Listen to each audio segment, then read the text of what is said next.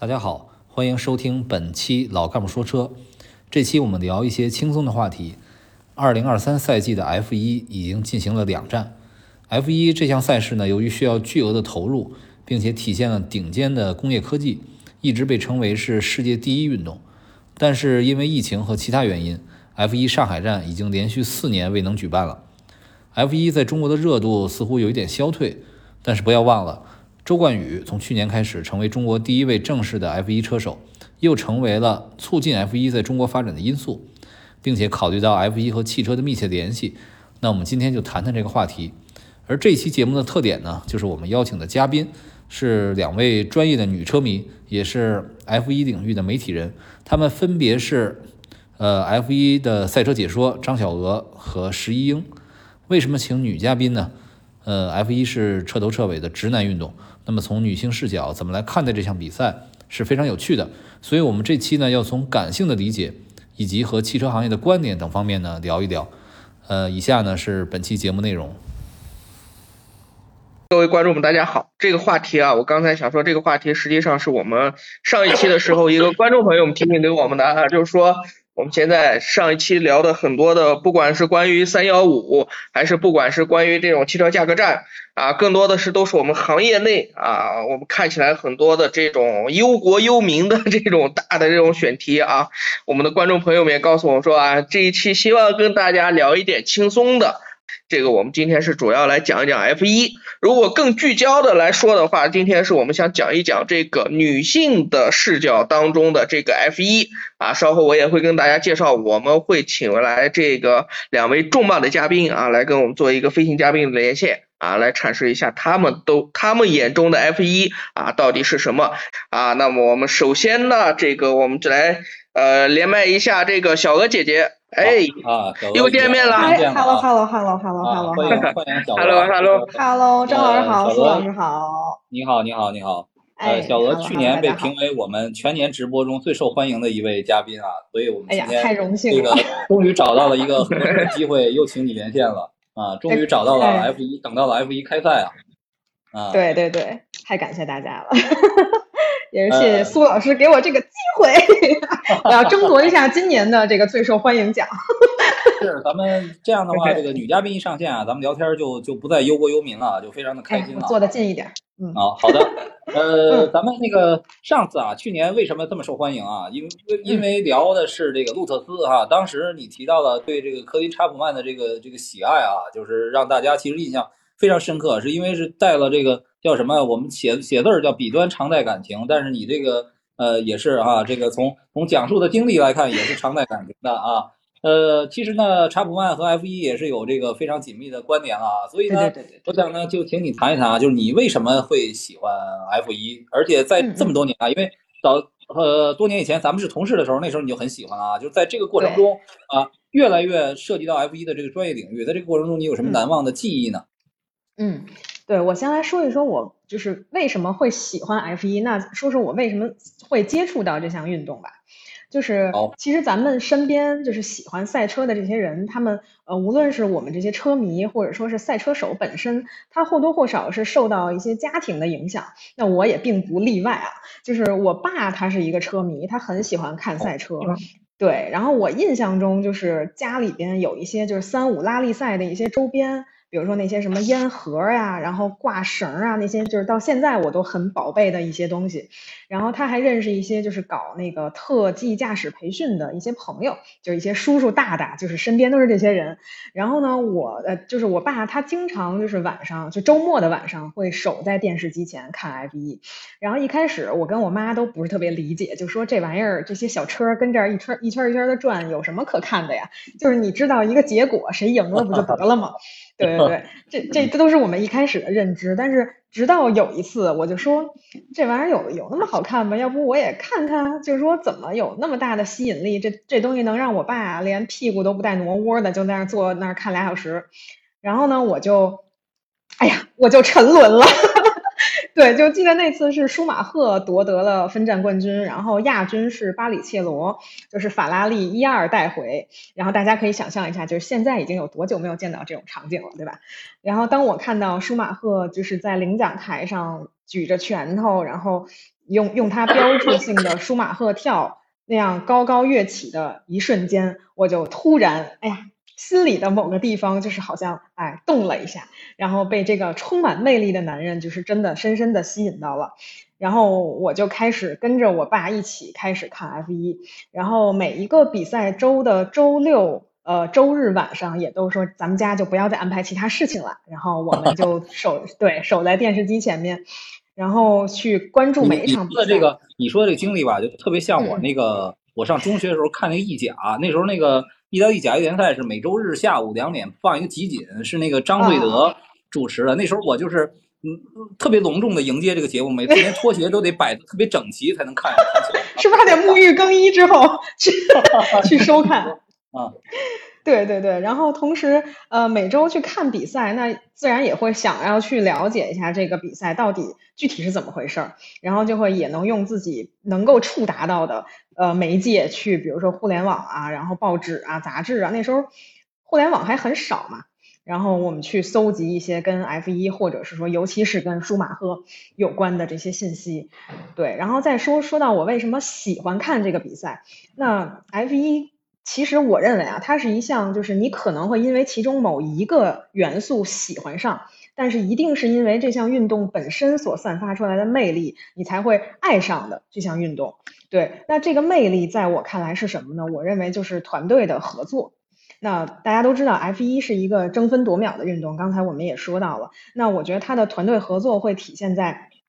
很多方面啊，我大概。现在想到，比如说，他每一年车队都会投入很大的成本去经营、呃，打造一辆赛车，对吧？然后团队中呢，我们说有一个非常聪明的大脑，他可能是一个要懂运筹帷幄的一个一个，不管他是数学家还是什么什么某某学家，对他可能会通过一系列的算法去来制定策略和战略，来根据每一场比赛的不同，然后制定车手的。呃，这个策略，然后帮助车手来赢比赛。然后，但是我们也知道，说比赛也不是说按照程序来走的，它肯定会有很多的突发状况。那车队同时也要懂得随机应变，对吧？然后车队的技师呢，在这个赛中，不管是加油呀、换胎呀这些，他们的这些速度，就是都会影响到这个整个比赛的结果。然后，包括两位车手的两位车手的配合等等，这些都是。我认为就是团队的合作体现在 F 一当中的这个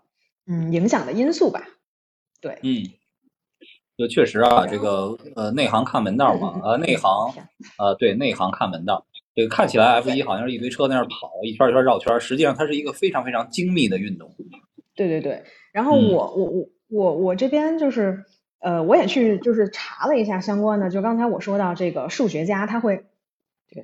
这个死亡角度，对这个数学家会建立一个数学模型嘛？就是比如说把赛道的特性啊，然后油耗啊，呃，包括轮胎的磨损和天气的状况，还有很多其他的因素，它可能都会纳入这个汽车模型里面，然后进行一些数据处理。那大家其实我我觉得说说白话一点，就是大家可以理理解为每一个车队都拥有一个奇异博士。就是他可以通过啊他的大脑，然后啊抽风，然后一算，然后他就能看到，哎，我用这个什么策略，大概能得到一个什么样的结果。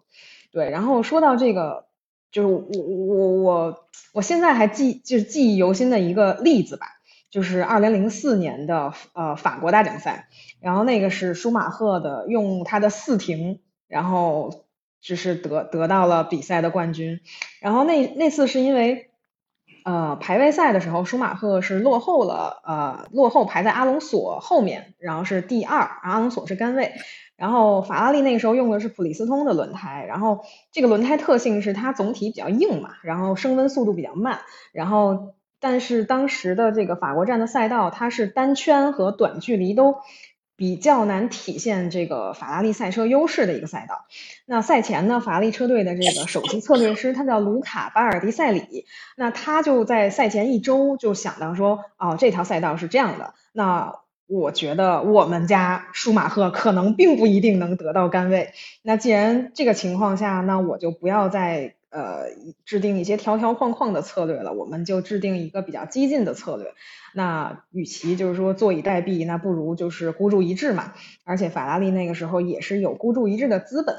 那车队就是把舒马赫的这个后悬挂，我记得调的比较软，然后胎压调的比较低，然后它整体让这个赛车呈现出一种就是就是参加冲刺赛的这个模式。那法拉利根据上。当时在正赛的时候，根据场上的情况，在二十九圈的时候选择在啊在二停的时候用了一个轻载油的策略，而且最后执行了一个全场四停的策略，那最后以十秒的优势战胜了阿隆索夺冠。然后，但是舒马赫的队友是巴里切罗嘛，他那个时候使用的是常规的。三停的一个战术，那但是他用这个战术也是从全场第十位就发车第十追到了全场第三，而且是在最后一圈的时候超过了呃当时雷呃阿隆索的队友特鲁利，然后当时法拉利是一三也是登上领奖台，然后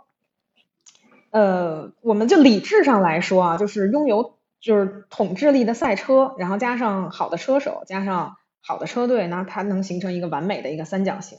这个三者其实是缺一不可的。然后感性上来说，就是那一场比赛是让我真正觉得 F 一这项运动真的太有魅力了。就是，嗯，我我我爸我妈和我，我现在还都记得我们在沙发前面就站起来了。当时看到舒马赫四停的时候，就所有人站起来了，说我还能这样，对，就都很激动。然后就现在还记得那个场景，对，就觉得策略组真的太牛了，嗯。所以就是听你这个回忆哈，其实真的是就是 真的是带着专业眼光来看比赛啊，就是你就你看这个你都关注的这些呃技战术细节，我就关注这个让托德、杨子琼这些事儿。对，对他俩嗯，最最近恭喜那个杨子琼得了这个奥斯卡是吧？对对对，对恭喜也算是 F 一场的这个衍生衍生信息了啊。这个以前这个我记得新浪体育报道经常报道花边，跟这个新浪娱乐是不分家的，所以从从咱们今天聊天的主题来看，也可以经常插出一些啊。然后所以所以就是我们都喜欢聊这些。咱刚才聊了一个这个这个老资格的呃老美女，那还得聊的这个帅哥啊，就是这个周冠宇啊，就是现在周冠宇其实也我我能不能再插我能不能再插一句，就是嗯。对不起，就是就是因为因为说到那个，就这个这个是我之前就是看比赛的这个这个整个过程嘛。然后我想说一个，就是我我我长大之后，就是工作之后，呃比如说在在对在那个新浪工作的时候，对吧？就是承蒙那个。就是领导的关怀，就是我们有很多机会去到海外去报道 F 一这项运动。然后我记忆中比较比较深刻一点，就是也是说刚才像您说的，就是这种花边的这些事情，我要讲一个，就是当时梅赛德斯 AMG 车队邀请呃的他们的合作伙伴是高通，然后这个公司邀请我们去摩纳哥看 F 一的比赛。然后当然大家都知道，摩纳哥可能会是你海外海外可能最。自己可能会最不会去的一场，因为可能花费比较高嘛，调费比较高。那我当时也是觉得，哦，我我第一次，那是我第一次去海外看 F 一，就是这样一个一一一个一个水平的一个一个城市。那那我觉得很很了不起。那当时因为摩纳哥是寸土寸金的一个地方，所以我们就住在隔壁的城市叫尼斯。对，然后我们每天早晚是要乘坐那个大巴去通勤到赛道的，然后。在大巴的窗户边上看到了蔚蓝海岸的美景，就尽收眼底。那我记得那年的比赛过程整个就比较平平无奇，但是赛道边上的那些周边店都特别好逛，我买了好多法拉利的小熊什么的。然后，但是我要讲的是我们赛后撤离赛场的那个方式，就是那天是我们要去参加梅赛德斯的晚宴，所以他们派了游艇来接我们。对对对，所以就所有的。记者，然后包括媒体，都是都是坐着他们的游艇去参加他们的车队晚宴的。那虽然虽然那次我们并没有在游艇上看 F 一的比赛，就是但是我们也体验到了一个最摩纳哥的一个出行方式。对，嗯，苏老师记，非常摩纳哥。对对对对，就就就很新鲜，肖金库啊，这个摩纳哥就是肖金库啊，这个，所以我们看这个，其实 F 一。你你说他好多那个分站赛，其实都是在这种肖金窟的这种这种地方，对吧？这个摩纳哥啊，迈阿密，对吧？就就就这些地方，其实都是非常非常花钱的地方哈。嗯。呃，那咱们再再接着啊，接着花痴啊，说这个说这个周冠宇因为周冠宇的话呢，了对，这中国第一个正式的车手啊。但是之前的话也有很多铺垫啊，这个程宗夫也好，马清华也好，都和 F 一其实是擦肩而过了哈。就是你怎么评价咱们这个水到渠成这样的一个一个中国车手终于啊参加了 F 一正赛，参与比比赛的这样一个过程？你觉得就是对周冠宇来讲，无论是说他的呃比赛实力还是吸金能力方面，你怎么看呢？嗯。哎，大家是不是看不到我的头像啊？我的头像是我和程松夫的合影，应该是看不到头像。但对，但我要特意强调，知道的啊，我是知道的。对，因为程松夫他是我二十多年的偶像了。然后，哎呀，暴露年龄了。那个没有没有啊，十年。那个我我我其实是小时候刚开始看 F 一没多久之后，我就。我就我就我就看到程松夫在两千零三年，他跟迈凯伦，呃，当时叫麦克拉伦车队嘛，他签约成为车队的培养车手。那当他当时是和汉密尔顿一起训练。那二零零七年，也就是四年之后，麦麦克拉伦当时在他和汉密尔顿之间选一个人进入 F 一，那车队当时选了汉密尔顿。然后大家想想，那是零七年，就是十六年前。那如果那个时候，中国有庞大的 F 一的群众的基础，或者说有强大的本土赞助商的话，那有可能啊，就我们说有可能故事是另外一个剧本了，对吧？然后那去年周冠宇进入 F 一，其实我那个时候问过程宗夫，我说你会不会觉得有点生不逢时？对，然后他说，哎，这就是人生呀。对，所以他看待这件事情也还挺乐观的。所以说到周冠宇，就是。周冠宇几乎是在欧洲去长大，他的参赛体系可以说非常的标准，就是卡丁车 F 三、F 二、F 一。那今年是周冠宇在 F F 一的第二个赛季，那我们觉得啊，这个也是周冠宇最关键的一个赛季。那大家都知道，F 一从来不缺新秀车手，那但是只有少数的新秀车手能够长久的停留在这个围场里，那就是。我们说进到 F 一和留在 F 一，它其实又是两个故事，对吧？那小周的去年的第一个赛季，我们呃可以说是可圈可点吧，就是他在第一场比赛就获得了积分，那后面又获得了两次积分，而且在七次的排位赛中都击败了他的队友博塔斯。那博塔斯可是二零一九年的 F 一的年度亚军，所以这个小周的实力，我我我相信是 OK 的。那大家都对他很有期待嘛？那也期待他尽量成为一个少犯错，然后尤其是少在发车的时候犯错的车手。那在全年都如此忙碌的，尤其是今年的这些分站赛中，我们希望他就是可以一步一步的积累，然后最终成为一个比较成熟而可靠的一个年轻车手。那至少说在阿尔法罗密欧车队，我们期待他能跟博塔斯呃并肩竞争吧。然后这样我们也能够更加的相信，因为我们知道小周是一个非常勤奋而且上进的一个车手。我们希望说他现在如此之好的机遇，如此之难得的，就是程宗夫和马清华都不能拥有的机遇来说，他在这个机遇里面能够兑现他自己的天赋，对。然后我们其实也也也也不只是说期待他的比赛成绩嘛，我们也其实也期待说他能够像姚明在 NBA 里面一样，就是嗯能够扩大 F 一这个赛事对于中国的普及。那我相信赛车运动一定是需要明星的，其实我们十年前就这么说，但现在其实小周已经做得很好了。然后而且他很帅，对吧？就是他拥有不可 否认的颜值。那我们就一起。期待他在 F 一里面的下一个进步吧。嗯，是这个 F 一车手确实 吸金能力强，但是伴随着其实也好多颜值也都不错。因为本身他们这个怎么说呢，经常锻炼嘛，这个身体除了脖子粗一点以外，这个对吧？其他地方都都是无可挑剔。关键是。它既然作为一项赛事，既然作为一项运动的话，它肯定还是对人的这个身体的素质考验，还是你别看是开车，但是这个对你体力的消耗还是非常之大的，所以他还必须得保持这个这个这个这个强大的这个体能。对对，呃，其实这个你像周冠宇，我其实现在我也不看比赛，我只是看了一些新闻报道，就觉得确实像你说的，他其实很有特点，比如说创造最快圈速啊什么之类的，但是呢。我我个人感觉，是不是就是留在这个车队，还是对他来讲，就是第二个赛季留在这个车队，还是非常关键的一步。对。对对，所以我们现在其实每每每站比赛，除了除了呃看头哥，看看维斯塔潘前面那些比较无聊的阵营，然后今年出了一个头哥这个黑马，然后其实我们也也在每站都关注小周的表现，就期待他说至少呃进入拿分的阵营，这样对他来说，嗯，对他后面的路来说比较比较好，比较有优势。对，嗯，也谢谢谢谢经纬送出的爱心啊，谢谢经纬。嗯。嗯，老同事啊，呃，我第三个问题啊，就是想问问你哈，这个刚才你说的啊，这个说了很多专业的名词，各种猜呀、三停四停啊，就这些技战术的专业词啊，就是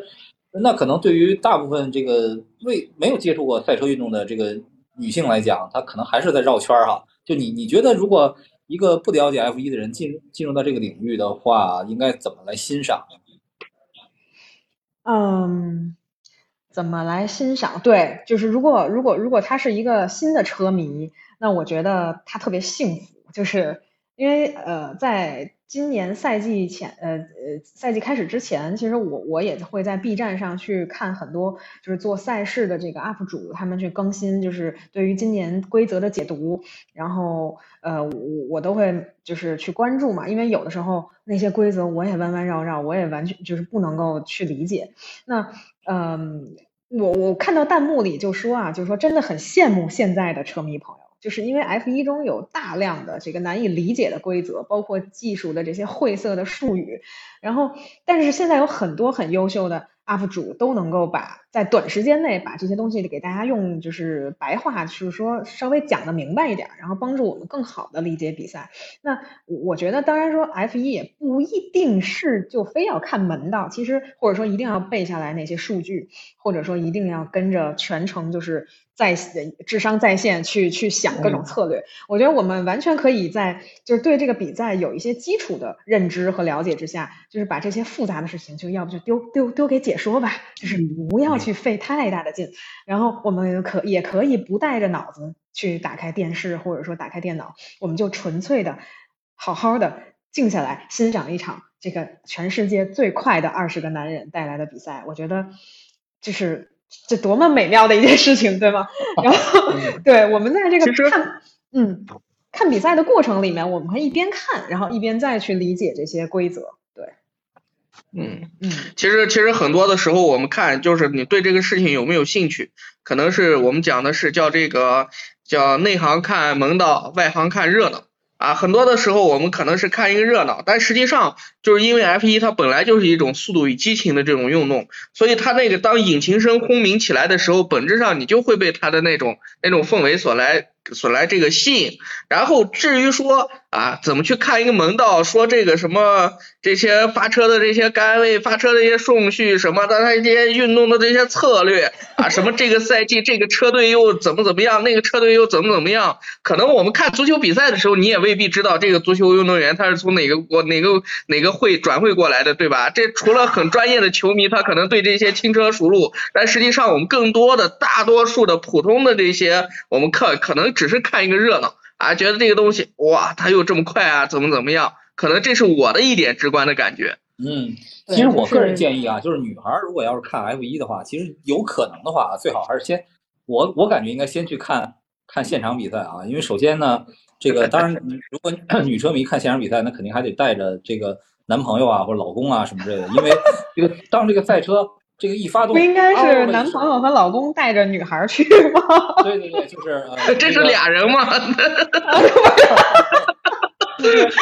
可以是俩人。我说的意思是什么呢？就是他们这个发动机嗷了一声，这个女孩肯定也会嗷了一声，对吧？这个其实是能够增进感情的啊。呃，而且呢，还能还能这个充分的买买买，对吧？就是这两个嗷是一个嗷吗？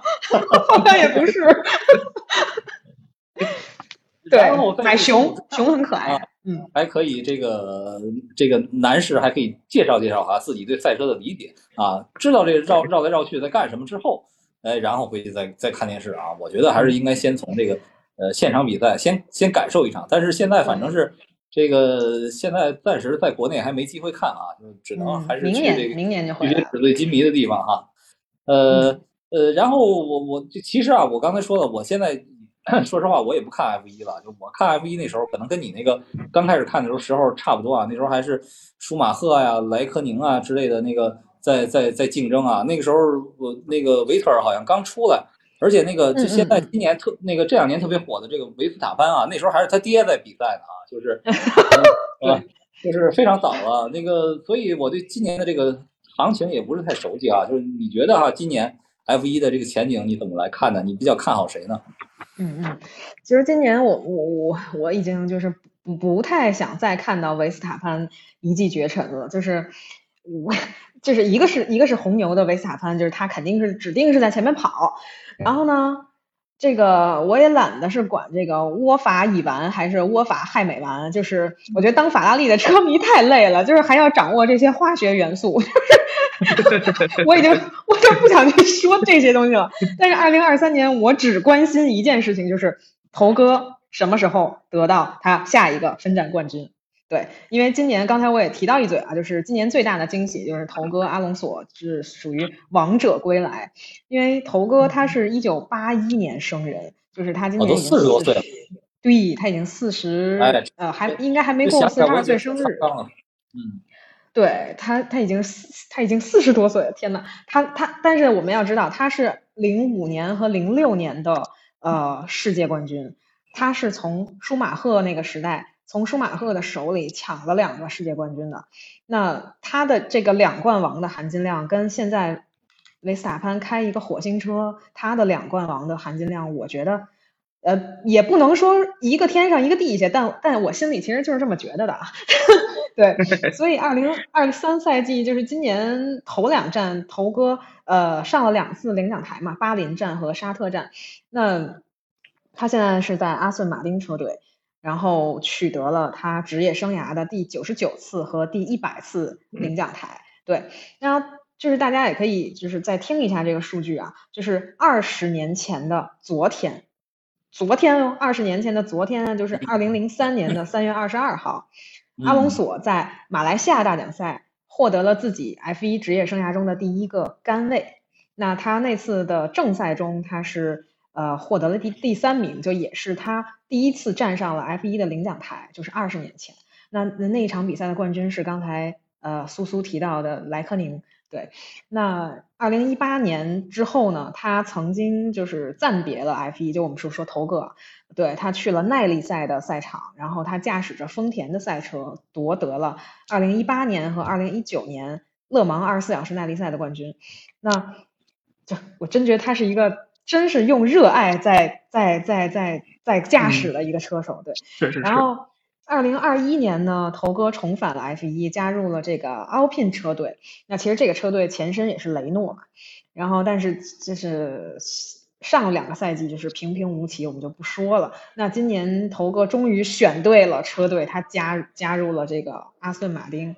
我觉得现在维特尔应该后悔死了吧？就是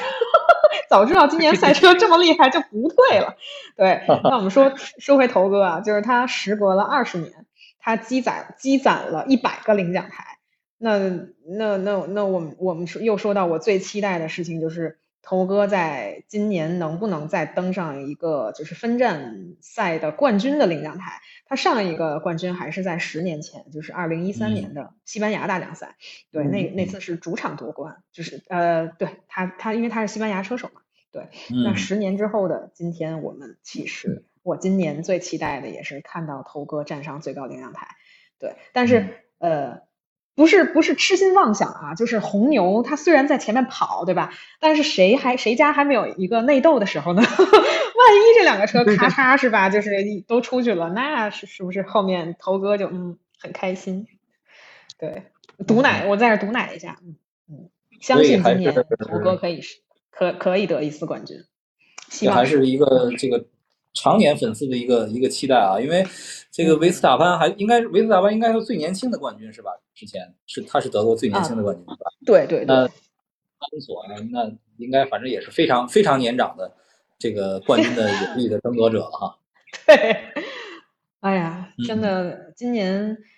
呃，我我我觉得头哥在他在揭幕战上登领奖台，唤起了很多老车迷的青春的记忆。嗯，对。那个时候就是我我我朋友圈也发过发过一个，就是说呃在在在二零零零呃零二零三年的时候，我们我当时和我一个学姐，我们翘课去了看去麦当劳看了日本站的呃这个比赛，然后。就是怎怎么说呢？他他特别喜欢阿隆索，当时我喜欢舒马赫，他喜欢阿隆索，然后他的人生梦想就是嫁给阿隆索。对，那个时候大家都有一些比较就是傻傻的一些小梦想。然后但是现在多少二十年过去了，他已经在荷兰定居了，他跟一个荷兰的男人结婚，生了两个娃，很可爱。当然那个荷兰人不是不是维斯塔潘，董德斌啊，不是 不是董德斌，也不是董德斌。对，然后，然后，然后我们仍然，他可能已经不太关注比赛了，但是他二十年前喜欢的那个男人还在赛场上征战，我就觉得哦，真是一个奇妙的事情。对，嗯，好，那个你你刚才讲的这些，其实也唤起了我好多回忆啊。这个虽然我现在不怎么看了，但是我觉得听你说的，我又我又动心思了啊，又想去看一看。看吧，看头哥。而且呢，这个你其实你刚才刚才也悄悄无声息的植入了啊，植入了一下，但是我还是替你说吧，就是这个小破站上有很多 UP 主对这个 F 一的解说非常有特点啊，欢迎大家在小破站上收看。没有悄，没有悄无声息。我我没有我没有想植入这个，就是大家可以。在别的平台也可以看，但是确实确实，如果在中国搞看赛车运动的话，确实小破站这个是最全的。啊，谢谢张老师。好的，对，主要是谢谢小鹅，今天咱聊这么开心，我希望每次直播咱都聊这些轻松的话题，不聊那个什么三幺五了啊。好的。好，感谢感谢小鹅，谢谢大家今天的连线啊，谢谢辛苦了啊。好。这个还是这个看出来，小鹅同学对于这个 F 一确实是这个从骨子里的这种热爱。然后我们一会儿呃就接入我们的第二位嘉宾啊，也是这个非常专业的女嘉宾啊，F 一赛车解说啊，石一英啊，石老师啊，欢迎欢迎欢迎石老师，石老师好，参加我们的连麦啊。呃，刚才其实我们。这个气氛已经带起来了啊，聊得非常这个欢乐啊。这个呃，其实我们今天聊 F 一啊，我们目的呃也不是说想去呃探讨技术的发展，探讨每一站比赛。其实我们一个是想有一个相对轻松的氛围，另外一个呢，其实我们我和张辉我们更多的是关注汽车产业嘛，所以我们呢也想从这个产业的角度去。去聊一聊这个问题啊，所以呢，我想跟您交流交流，就是呃，二零零四年啊，这个呃第一站啊，上海站是首次在中国举行，当时我在现场也看了啊，这个确实是亲身感受了赛车运动的这个魅力，当时真的是人山人海的一个状况，但是由于疫情啊等等原因啊，已经连续四年啊上海站没有举行啊，所以呃，您怎么看这个 F 一市场在中国未来的一个发展？嗯，对，我觉得还是确实因为疫情嘛，呃，二零一九年我们经常开玩笑说，二零一九年是大家职业生涯的巅峰啊，因为当时这个 F 一一千站是在上海来进行的。其实我觉得当时应该说从 F 一的角度还是给到了上海呃很高的这个认可啊，也给到了很多的支持，包括当时第一次在新天地啊，那我觉得这个大家肯定了解，上海的新天地是一个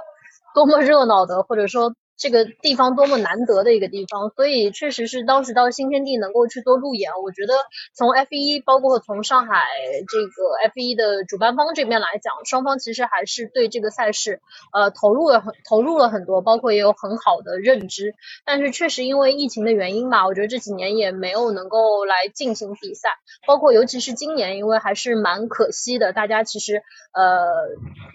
因为这个政策的改变吧，当时还是大家会想说，哎，能不能赶上？但确实，因为一站 F 一比赛的时间可能比我们想象的要复杂很多。嗯，中间又赶上这个过年的时间，有很多的这些海关的报批啊，包括这些所有参要到中国来的这些呃这个参赛人员啊，包括 F 一主办方的这些。对他们的签证其实都会时间非常非常赶，所以最后你如果要在四月当时取消的这个时间点，四月的第第二周或者第三周，哪怕你说能顺延一周，第二周、第三周或者第四周都其实不太可能啊，所以嗯，其实蛮可惜的吧。但是现在的话，从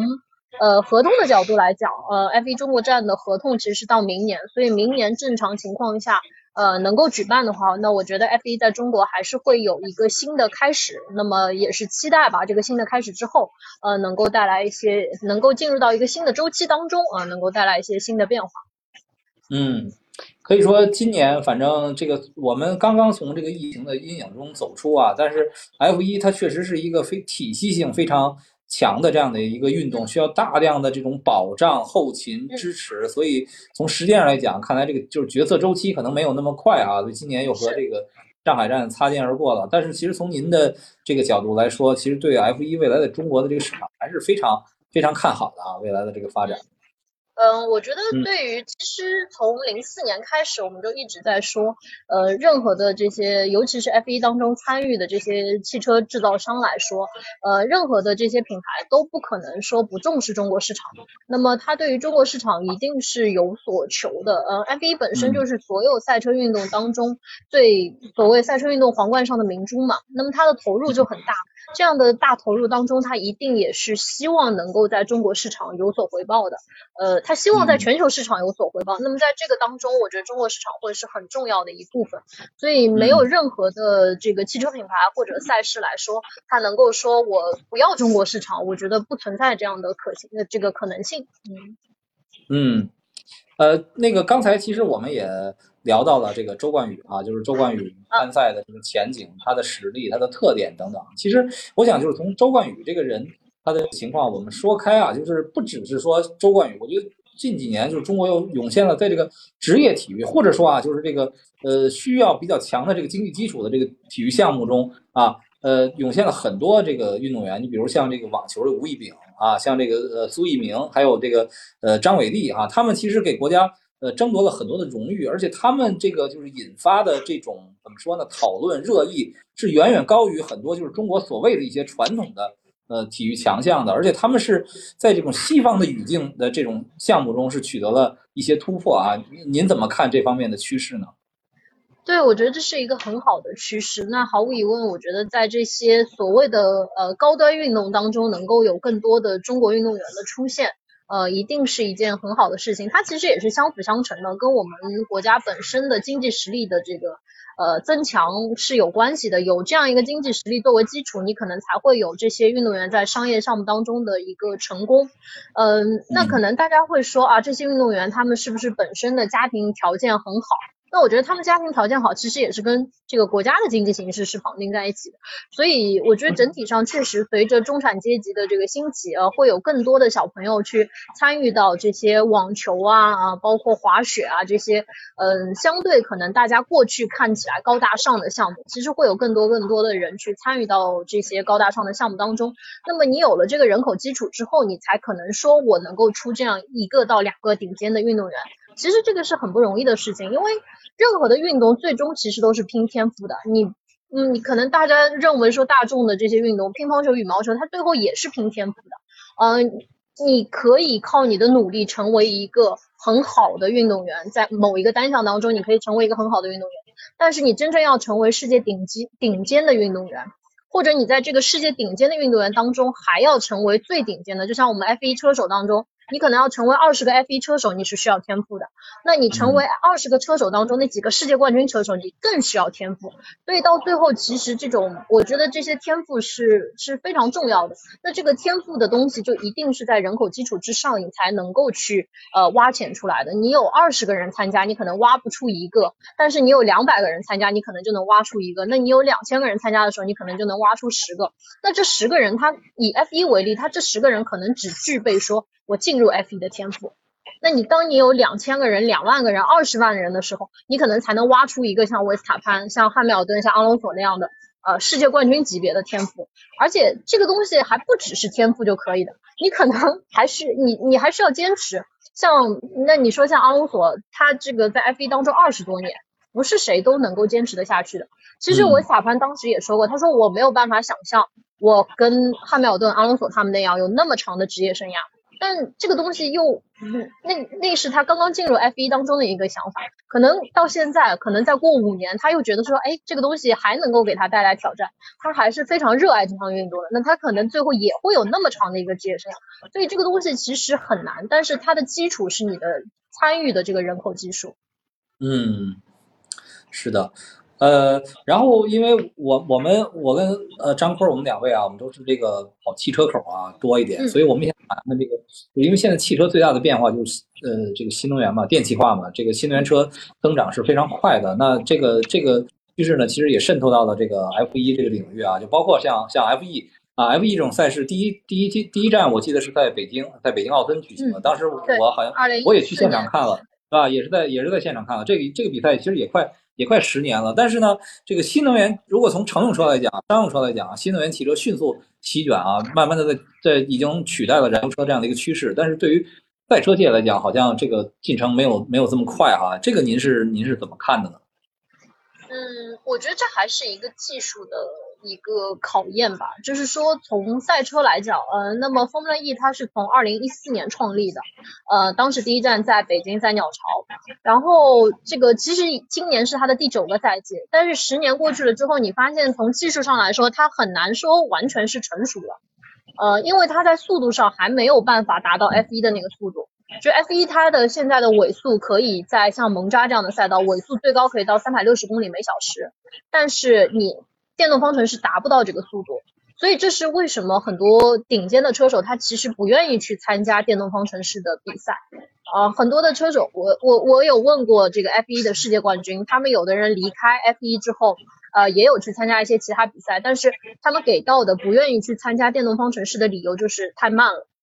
那我认为这是一个，这这是我我认为这是一个就是技术上还没有解决的问题。就是 F 一它也不是一开始就这么快的，它是不断的去突破这个汽车制造的一个技术啊，包括是动力单元，包括我们现在说动力单元现在的这个呃，包括空气动力学，你两方相加才能够有今天 F 一这样的速度。那么电动方程式确实还没有到这个速度，我觉得这是电动方程式呃或者说电动车的技术它还没有能够突破的一个一个天花板。如果说呃。我不知道，我我从一个体验者的角度来说，我可能还是很爱开燃油车，就是从电动车的这个驾驶感，哦，我我承认它非常经济啊，它是未来的趋势，但是电动车的驾驶感其实没有办法给到我开油车的这个感觉，至少目前为止是这样的。那我觉得说，是不是说当电动车的技术它能够呃继续的突破，继续的去进步，呃，达到可能像油车能够带来的驾驶体验？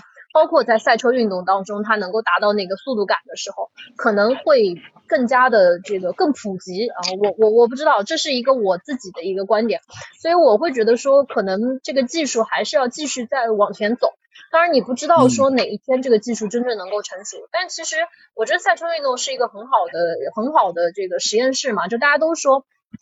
为什么说这个赛车是呃汽车的？天然的实验室其实是一样的。那 F 一它代表着说油车能够到的一个速度的极限，或者说能够到的一个技术的极限。那么接下来就看电动车它能够 F E 它能够到什么样的一个极限。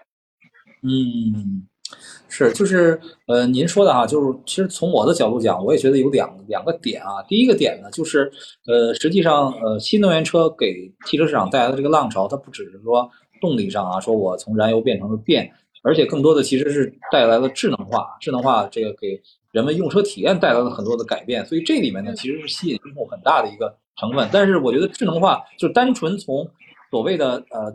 这种乘坐体验的智能化，其实是影响不到 F 一的啊。虽然说 F 一在在这个技术上肯定是有很多相关的这种进步，但这方面它其实不像乘用车领域有这么大的一个改变的因素啊。就这是一点。另外一点，我我觉得有意思，就是说。实际上，对于这个中国也好，其他国家也好，新兴的这些电动车企业来讲，反正大家都是一个全新的赛道。那可能我我通过这个来彰显我的品牌实力。你比如说蔚来，他就去参加这个 F E，对吧？他成绩其实还是还是不错的。这样的话呢，他其实是占了这个先发优势的这样的一个便宜了。就是因为如果在这个传统的 F 一这个领域来讲，那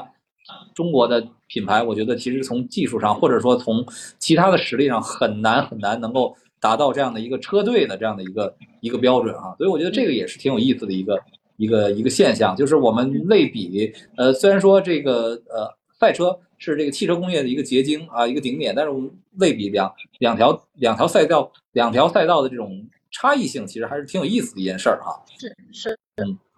呃，然后呃，我还想问您一下，就是其实呃，刚才刚才我也说了，最近其实我也不怎么看 F 一啊，但是我一看今年的这个赛例啊，就是说城市赛道特别多哈，像这个迈阿密啊，呃，新加坡呀，包括传统的摩纳哥啊，就是呃，感觉这个呃，跟以前的这个比赛的这个制制度上啊，规则上也有很多的变化，包括像那个冲刺赛，呃，也开始兴起了，今年也增加了冲刺赛的这个。呃，赛段。就是其实可能是 F 一在这个过了这个像舒马赫这一老一代明星啊，这个烟消云散之后，其实他是不是说在这个自身运作方面也做了一很大的变化和调整啊？这个您您怎么看这些年的变化呢？嗯，其实我觉得 F 一一直在做调整啊，一直在做这样的这个调整，就是说呃宗旨吧，我觉得是一样的，就是让比赛变得更好看。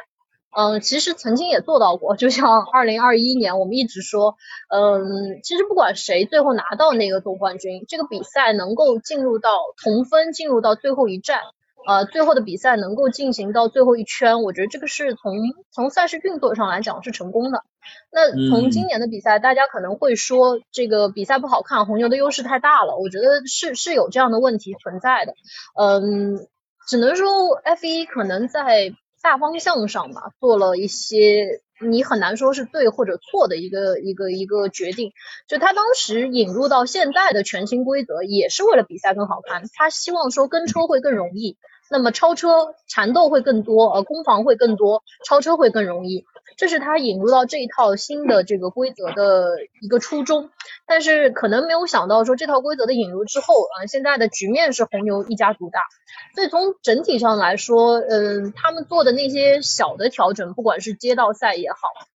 还是说冲刺赛也好，其实。整体上所有的所有的这些调整目标，其实包括大的规则的改变。为什么当时舒马赫王朝被终结？嗯，大的调整也是它的宗旨是希望比赛会更好看。但是确实，呃，有几次的这个调整，呃，在这样的宗旨之下不一定能达到目标，嗯，所以大家会觉得今年的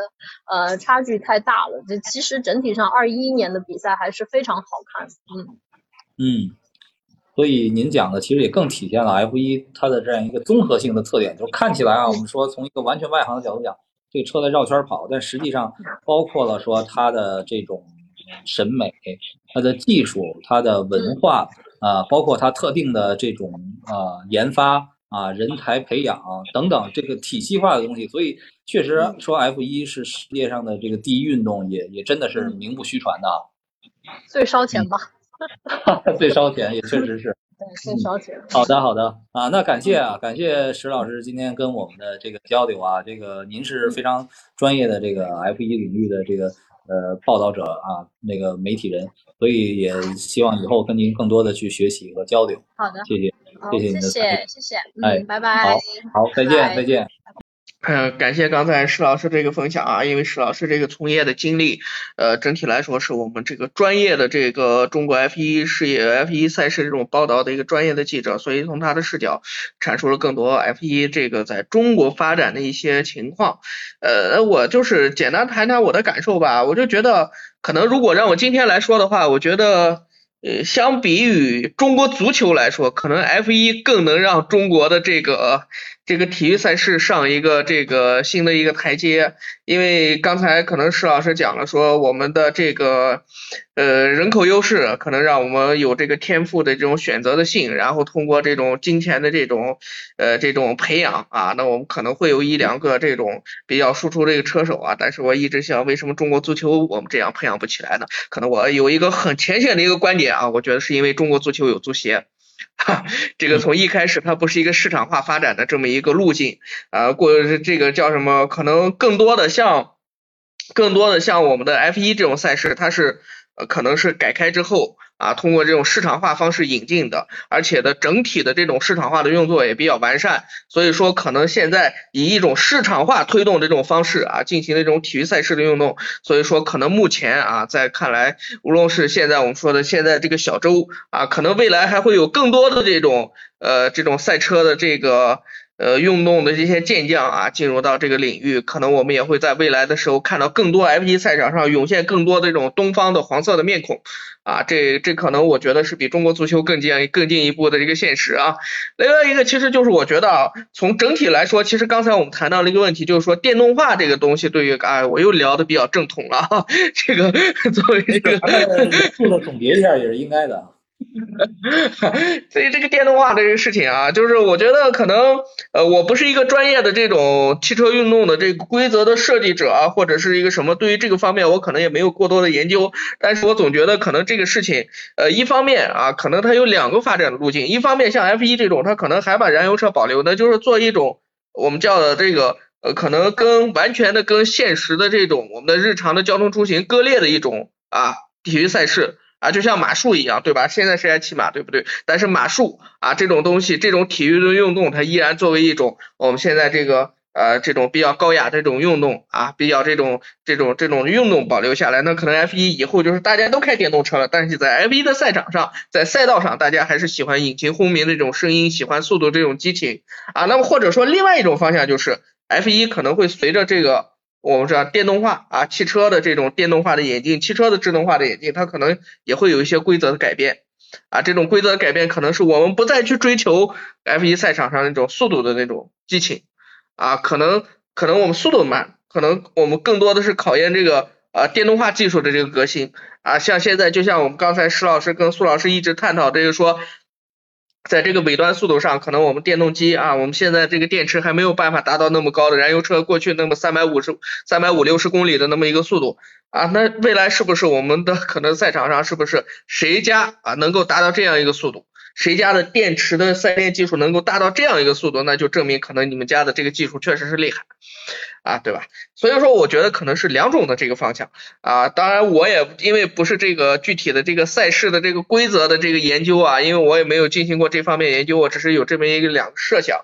然后第三个层面，我觉得明星的效应啊，我觉得这个还真的是真的是这个赛车可能，你看今年周冠宇就特别火，哎，然后他连带的这一系列的这些商业的这种市场化的这些运作的这些东西啊，会助推更多的人去投身到这个运动当中。啊，同时呢，这个我也要，其实还是要打一个预防针的，是这个 F 一它本质上还是一项体育运动啊。这个别看你开着车，好像不太怎么像我们的一些呃其他的体育运动，说在赛场上奔跑来奔跑去，大量消耗体力。但实际上你开车的这个时间呢，它实际上对你身体的这个素质的要求也非常高的，尤其像 F 一这种呃国内的，你像上赛。啊，或者说国际的这些一些大型的，像什么各种的赛道啊，什么这些，实际上它那个过弯的时候，你以两百多公里过弯，一百多公里过弯的时候，可能你身体承受的这个啊，这个这个整体的这个对你身体素质的考验是非常之大的啊，这个还真不是说啊，我我有一个可能我会开车啊，我开车开得好。啊，可能就这样还不行啊！你这个身体素质、身体这个基础的条件，可能还非常考验你自己啊！这个我就今天啊，我是一个临时的客串的主持人啊，我们这个原先的我们的这个固定的这个主持人啊，今天是因为这个生病了啊，所以我是一个临时的替班主持人啊。然后苏老师，呃，确实啊，咱们其实说起这个话题，都算是一半儿吧，至少是一半儿外行吧，我觉得。对。呃，我觉得 F 一吧，这个。它有体育属性，也有汽车的属性啊，因为它是赛车运。那体育的属性呢？刚才你也说到了，就是咱们中国的优势是这个举国体制啊。但是 F 一我觉得跟举国体制无论如何沾不上边儿哈。这个就是一方面来讲呢，可能我们的传统优势项目，呃，游泳啊、体操啊、跳水啊、举重啊、乒乓球啊这些，这个举国优势还是无可比拟的。但是呢，对于这种啊，呃，金字塔尖上的，或者说西方语境下的一些。呃，职业体育运动来讲呢，其实可能呃也体现了，就像刚才石老师说的，体现了这个国家经济的进步。那在这个基础上呢，其实我们靠我们的聪明才智也好，靠我们的这个呃基数人力基数大的这个优势也也好，越来越多的取得了这方面的这个成就。那同时也带动了这个市场的发展啊。其实周冠宇去年呃进入 F 一正赛，但去年也是受疫情的影响。我觉得他的这个如果说能够一直保持在。F 一的这个阵容里啊，这个二十个车手里，那他的这个呃，相当于商业商业价值应该也会越来越高。那如果从汽车的成分来看呢，那确实 F 一就是汽车工业的这个结晶啊，就是因为我们看以前有很多，包括奔驰啊、迈凯伦啊、宝马呀、莲花呀、雷诺呀、本田啊啊这些企业，呃，法拉利对，都先先后的啊做这个从事过 F 一这个领域，所以说呢，他们把自己在这个乘用车领域的这些。呃，积累啊，技术啊，也运用到这样的一个赛事中。呃，但是呢，其实现在我们的汽车呢，已经进入了一个新的时代了啊。就我一直就说，将来可能说我们所有的呃，或者说在呃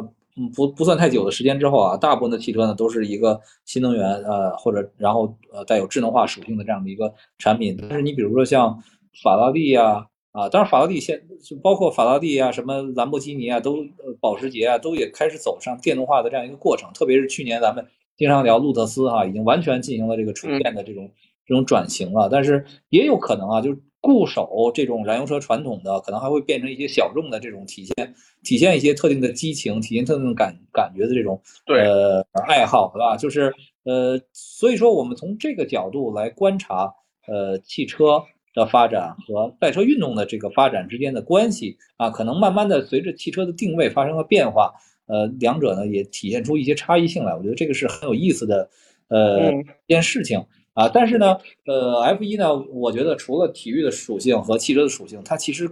更多的呃还有综合的属性，就是体现了文化层面、呃，旅游层面啊，这个等等等等科技层面。呃，F 一呢是非常非常精密的一个运动，就是从你的呃轮胎的温度，你某个零部件，你进站的策略，你呃甚至说这个比如车队经理也好啊，幕后的这个人员也好，他对整个赛事的一个判断，他对赛程随时的一个掌握，包括车手本身，呃，在跑完一个几公里一圈的这样的一个一个赛道的过程中，可能零点一秒的差距都会让他啊出现，就算是这个呃一个一个一个失误吧，呃。种种啊迹象都说明 F 一是一个非常呃注重保障、注重体系化能力的这样的一个一个运动。所以我们在欣赏这个比赛的过程中，其实我们看到的也不只是呃胜负本身啊，不不光看谁站上领奖台，呃，可能对于这个金字塔尖的运动来讲，那只要是身处这二十个车手之内，只要是你上了赛道，